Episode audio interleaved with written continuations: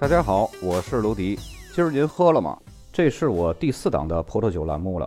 在这档栏目呢，我会把葡萄酒价格那些七七八八的事儿给大家弄得明明白白，让大家少踩坑。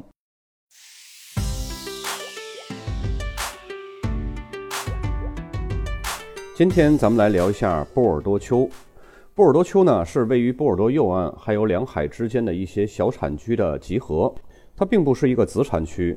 而是一些品质较好但是不太出名的产区的集合。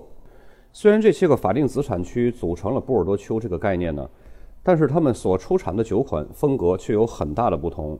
既有以梅洛为主的主要酿造红葡萄酒的产区，也有以长相思和赛美容为主的酿造白葡萄酒的产区。那，为什么他们一定要结合一个联盟呢？就是因为联合了产区内的所有酒庄之后，所有的子产区之后，可以有效的提升这种市场的开拓能力，也简化了整个波尔多产区的结构。因为波尔多丘它所在的这些个产区呢，星罗棋布，分散的比较广，所以呢，咱们来重点聊一下四个比较著名的产区。而且这四个比较著名的子产区呢，他们是前面是他们子产区的名，后面加上波尔多丘这个名称的。因为从在二零零八年开始啊，布莱伊、凯迪拉克、卡斯蒂永还有弗朗分别都将他们的子产区的名字放在了波尔多丘之前。尽管呢他们是完全不同的法定产区的一个群体，但是这些酒呢还是被划到了一个组群里边。首先咱们来说一下凯迪拉克，其实它的全称呢是凯迪拉克波尔多丘。这里在一九七三年呢成为了一个独立的法定产区。这儿的土壤呢是以白垩土和砾石为主，产区面积呢大概有一千公顷。长相思、赛美容和美洛以及品丽珠呢，是这儿的主要的种植的葡萄品种。这个产区呢，既可以生产白葡萄酒，也可以生产红葡萄酒。这里的白葡萄酒呢，一般都是甜型或者是半甜型，风味是比较浓郁的。第二个子产区呢，就是卡斯蒂永，它的酒标全称呢是卡斯蒂永波尔多丘。这个产区的种植面积呢，要比凯迪拉克要大一倍，它有两千二百公顷。这个地方种植了三种葡萄品种，分别是梅洛、赤霞珠和品丽珠。当然了，这里呢只产红葡萄酒，整体风格呢是属于那种结构匀称、柔顺爽滑的。由于这里呢海拔高度超过了一百米，所以三种主要类型的风土呢，使得卡斯蒂永具备了独特的风土条件。多尔多涅河附近的砾石土壤，以及山脚下的粘土，还有高原上的石灰石土壤，都为葡萄酒带来了不同的风格。山坡和高地出产的葡萄酒呢，浓郁而且强劲；而山脚下的葡萄园出产的酒款呢，则更为柔和和热烈。值得一提的呢，是这里的酿酒师始终就遵守林地和葡萄园之间的自然平衡，保护生物的多样性。其中呢，百分之二十五的葡萄酒采用的是有机或者是生物动力法酿造的。接下来说第三个子产区是布莱伊波尔多丘，很多人呢都习惯把它叫布莱伊丘。这个地方呢是在布莱伊镇北部，加龙河右岸，地域广阔，而且呢山地比较多。产区面积呢大概是二百七十公顷，平均海拔是七十米，土壤呢是以石灰质粘土为主。这里呢既可以生产红葡萄酒，也可以生产白葡萄酒，所以呢种植的品种也比较丰富。长相思、赛美容、美洛、赤霞珠和品丽珠在这儿都有种植。布莱伊地区的红葡萄酒啊，充满了浓烈的果香。而白葡萄酒呢，则是酒体轻盈，带有柔和的果香。第四个子产区呢是佛朗波尔多丘，它是坐落在卡斯蒂永北部，面积呢是比较小的，只有几公顷。但是虽然说面积小，它也是波尔多丘的一部分。在一九六七年啊，国家原产地命名和质量监控院呢就给它 AOC 的佛朗丘的认可了。佛朗波尔多丘的特点呢是地势比较高，葡萄园呢通常都是种植在斜坡上。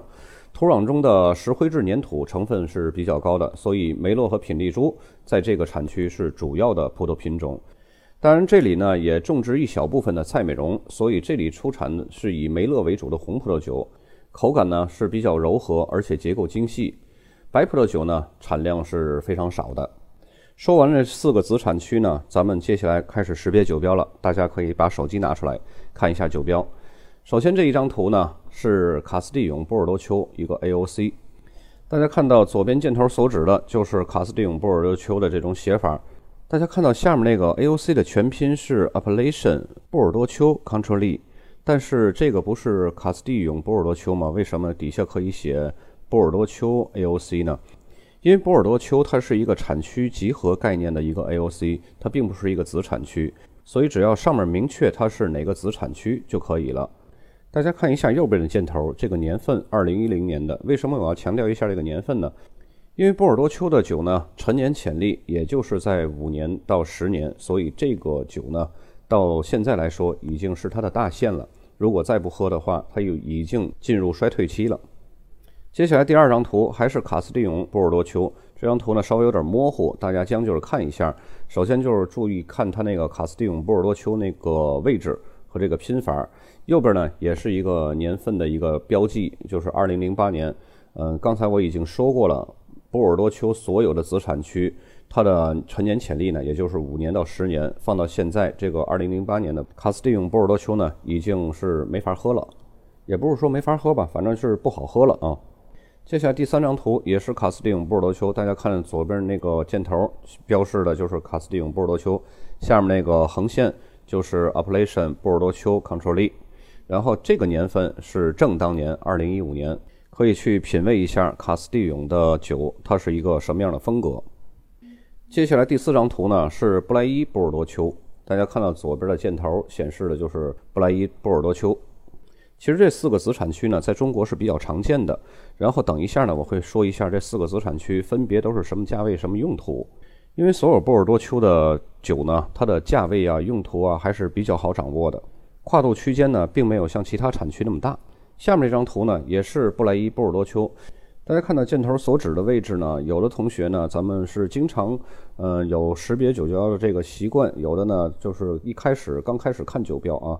我给大家普及一下这个法语，这个 C O T E S 就是山丘的意思，然后这 D E 呢就是英语 off 的意思，就是布莱伊地区的波尔多的山丘。接下来这张图，大家也看到箭头所指的位置是布莱伊波尔多丘，大家只要记住这个布莱伊这个名称就可以了。还有刚才的那个。卡斯蒂永波尔多丘，接下来又换子产区了。这是叫凯迪拉克波尔多丘。这凯迪拉克很像咱们开的那车那凯迪拉克哈，包括它的拼法都一样，所以呢，这个就更好记了。你就记上凯迪拉克车上有个波尔多丘。接下来这张图也是凯迪拉克波尔多丘。大家有没有发现，这个整个波尔多丘，不管是卡斯蒂永、凯迪拉克啊，这些个布莱伊啊什么的。这些个酒标的设计呢，总有一种城乡结合部的风格。当然了，还有一个要点呢，要提醒大家，就是除了波尔多 AOC 大区，波尔多丘呢也是海外的酒庄为中国 OEM 代加工贴牌酒的一个重要的生产基地。所以波尔多丘的酒呢，你有很大的概率会买到是 OEM 贴牌酒，而不是酒庄酒。当然，也不排除有的酒庄呢，为了生计，为了它的营业收入。而用酒庄的名义来为中国的进口商来做 OEM 贴牌的酒款服务。当然，我在这里呢，并不是歧视和排斥贴牌 OEM 的这种代加工的酒，只要你的品质和质量过得硬，那是没有问题的。就好像苹果手机大家都在买，但是它的很多的组件呢，都是在中国代加工的一样，包括很多国外的价廉物美的电子电器儿。这些个都是中国代加工的，所以不要排斥这种贴牌代加工，它只是一种经营方式。咱们更看重的呢，还是质量的本身。你如果酒质不好，你给我贴一个拉菲的牌子，那又有什么用呢？但是为什么中国人比较相信这种酒庄酒呢？就是因为酒庄它的出品的品质是保持比较恒定的，它不会像贴牌的 OEM 代加工这种酒呢，它的质量是忽高忽低的。不同的批次，它都可能质量是参差不齐的。而酒庄酒呢，它的质量是比较恒定，它每个年份出品的这个质量都是比较平均的。再接下来这张呢，也是凯迪拉克波尔多丘，在酒标的左下角。接下来这张呢，咱们就换产区了，是佛朗波尔多丘。这个产区的面积呢，比刚刚的第二个布莱伊丘还要小。布莱伊丘是二百七十公顷，然后这个产区呢，只有几公顷。接下来酒标也是佛朗波尔多丘，大家看到那箭头，只要认识这个佛朗这个拼写就可以了。波尔多丘估计咱们看十多张了，现在大家都已经知道这波尔多丘怎么一个拼写方法了。接下来这张也是佛朗波尔多丘。接下来咱们就开始扩大面积了。看到这个酒款，这是一个波尔多集合的这么一个，算是波尔多丘大区 AOC 吧。大家看到左下角的这个箭头，它这个波尔多丘上面没有任何的前缀，就是不是任何一个子产区的。这是一个什么概念呢？就是所有波尔多丘任何一个子产区的葡萄，它可以汇总到一块儿酿出来的这个酒，它就可以贴到这个波尔多丘的 AOC 的这种标识了。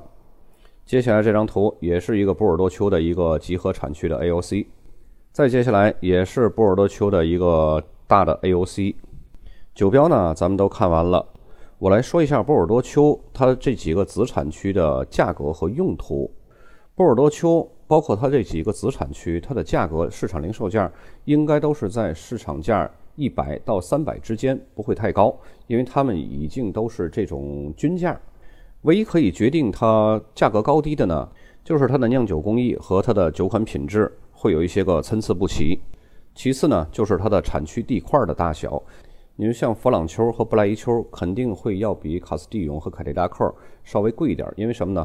前两者要面积要小很多的，但是它再贵，它也不会出了三百块钱这个圈儿，因为三百块钱对于波尔多整个的一个产区的一个集合，它是一个上限了。这个价格是谁给的呢？这个价格不是他们定的上限，而是咱们消费者大众认可它的一个属于心理预期的这么一个价格上限。再来说一下波尔多丘它的这个酒款的作用吧，一般都是。宴请啊，或者是一些个普通的商务聚会，然后就是私人小聚，或者是自饮，这个都是可以的。如果要是拿它送礼，这个就有点欠妥了，因为它既不是什么著名的产区，也没有什么著名的酒庄，而且它的陈年潜力很一般，所以呢，它是不太适合送礼用的。那么今天的节目呢，就到这儿，咱们下期再见。